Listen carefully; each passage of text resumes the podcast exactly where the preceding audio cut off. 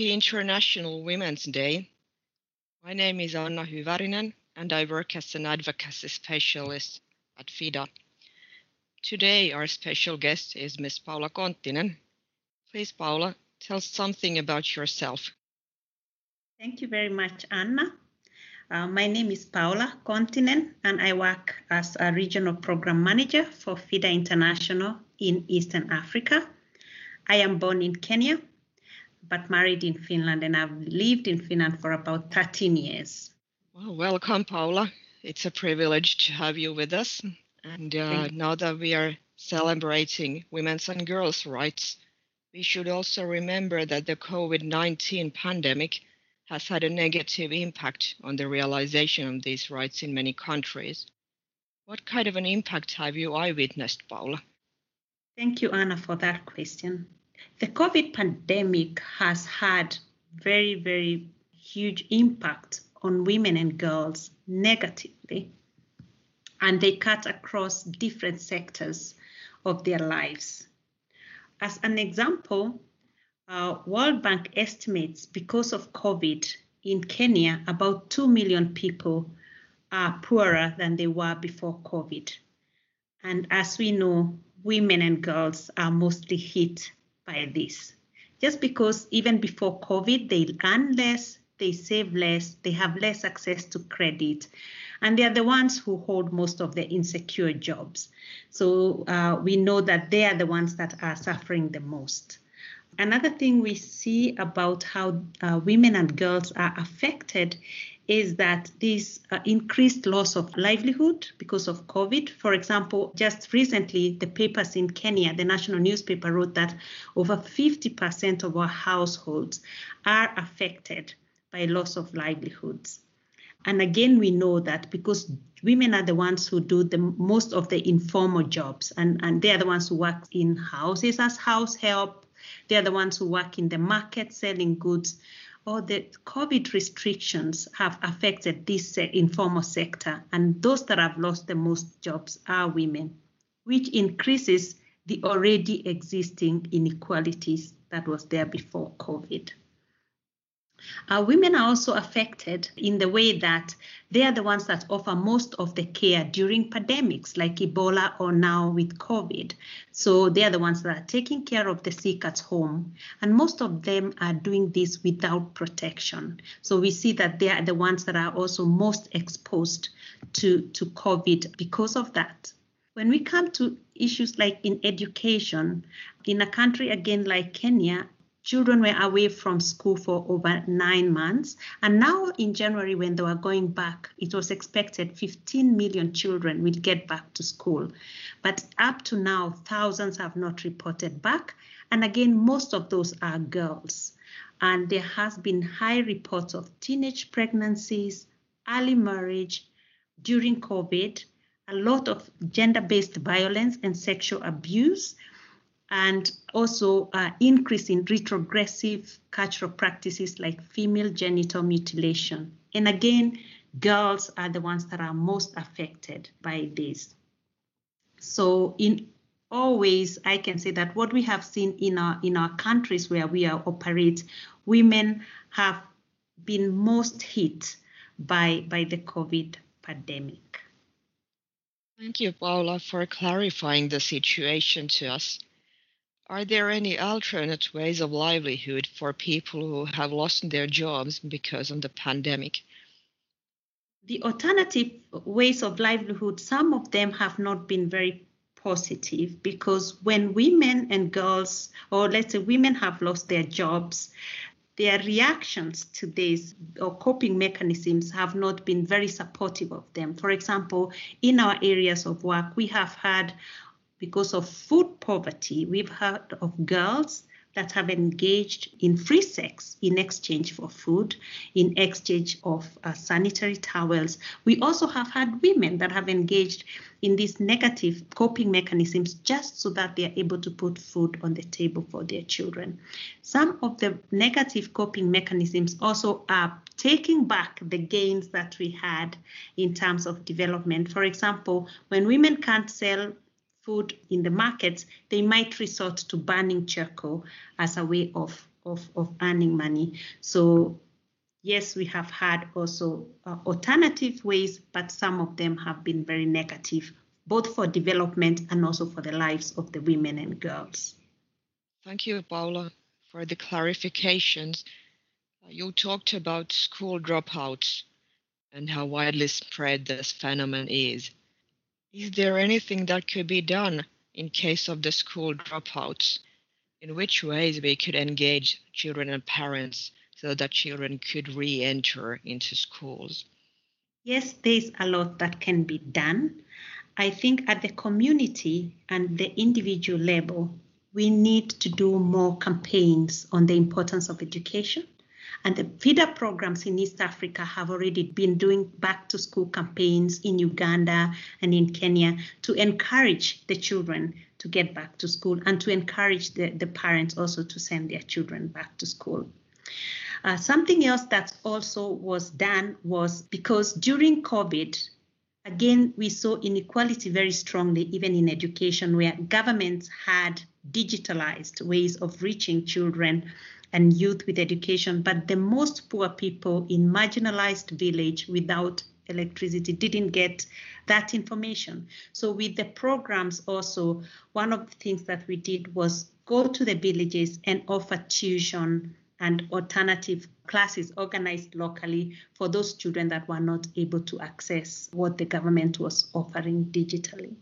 But at the government level, I think we also have a big role to play as individuals and civil society by uh, lobbying governments and also influencing decision makers to be able to make inclusive and equitable educational programs for both the rich and the poor children. So when we are hit by this kind of shocks like this pandemic, even the poor and marginalized children, the boys and the girls are cushioned from being sidelined from what the mainstream government is offering to the citizens. Oh, thank you. It sounds like the challenge is huge but the work that you're doing is also highly important. Now, COVID 19 vaccinations have started in Western countries. In hope of a post pandemic era, many of us are eagerly waiting for our turn to get vaccinated. Are there vaccinations available in the FIDA program countries you work in? And could this be a solution uh, to some of these issues at least?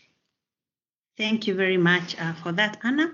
Yes, Vaccination is a very good solution globally. As we know, this is a global pandemic, and every country globally is affected in the same way. And if we don't vaccinate populations in all the countries, then again, it will be counterproductive because again, we will all be affected by maybe stronger strains of the viruses about if vaccines are accessible in the countries where we are working with. I would say that not really. And I would say that uh, COVID again is showing us the inequalities between not just the countries, but also between different countries in the world. So while uh, maybe Europe and the Western world have already started their vaccination programs, I would say that within East Africa, that has not kicked off yet. A country like Kenya and Uganda already has a vaccination plan. Uh, the vaccines were supposed to have arrived, for example, in Kenya already in February, but just this week we have heard about the first consignment getting into Kenya. They also have a vaccination plan. For example, in Kenya, there is a plan to vaccinate all the health workers uh, between now February and June of 2021. Then there's a second plan to vaccinate over 50 year olds and over 18 year olds with underlying conditions between July of 2021 and June of 2022. And then the rest of the population is vaccinated in 2023. But we, we also have some other African countries without a plan at all, like Tanzania, just because the president has felt it's not necessary. But in conclusion, I could say that it is not for sure that everybody in these countries will get vaccinated on time. I think that is something that we can surely say is there's a big gap there. Hmm. We have a lot to do in this field as well. When the vaccination becomes available, uh, will you go and get it? Yes, I will, because I will not only be protecting myself, but I will be protecting the other people that are around me.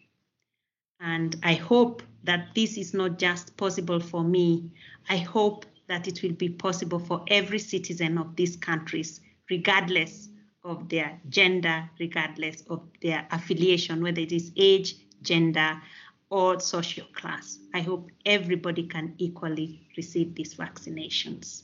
I truly hope so too. And I think that it is also a human rights question that we all should get the vaccination equally.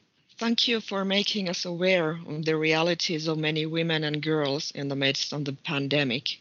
Sadly, because of the current health crisis, we are falling behind of achieving Agenda 2030 Sustainable Development Goals.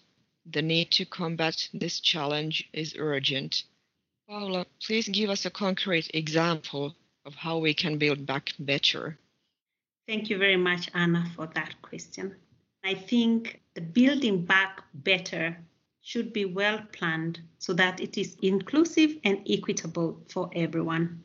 For women and girls, I would say that building their resilience so that they are able to, to, to bounce back is very, very important. And how do we do this? I think COVID uh, has come along with a lot of uh, stress for many people, not just in Eastern Africa, but I think globally. So, psychosocial support is very, very important for both uh, the government, it's a responsibility of government, but even for us as civil society organizations, we should put it at the forefront. Addressing drivers of gender based violence, because we saw a lot of increase in gender-based violence. So addressing the reason why this is happening will be very important. A lot of, of families, when the girls were out of school, a lot of communities that practice female genital mutilation, a lot of girls went through it. So again, addressing the causes or the drivers of these retrogressive cultural practices will be important. Addressing the drivers of teenage pregnancies and early marriages will be important. And that is something we can all do as individuals, as communities, as civil society organizations, and even as governments. I also think that influencing decision makers to make gender responsive policies. For example, we know that the biggest percentage of women in Africa work in the informal sector. This is a sector where they have no social protection.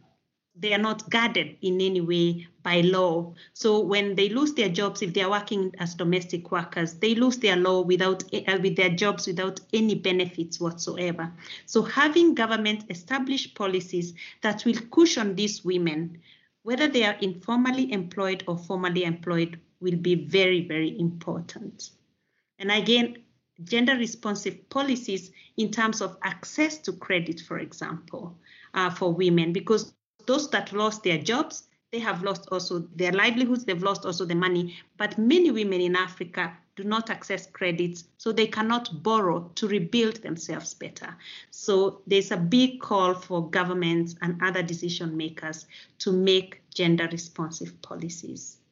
I would also say for building back better as civil society organizations, we should really work hard in speaking out and, and empowering women to speak for themselves, to have the agency to say, to speak about things that affect them the most, and also empowering them so that they can be able to sit together with other policymakers at the negotiation table and represent 50% of the global population in the decisions that are made.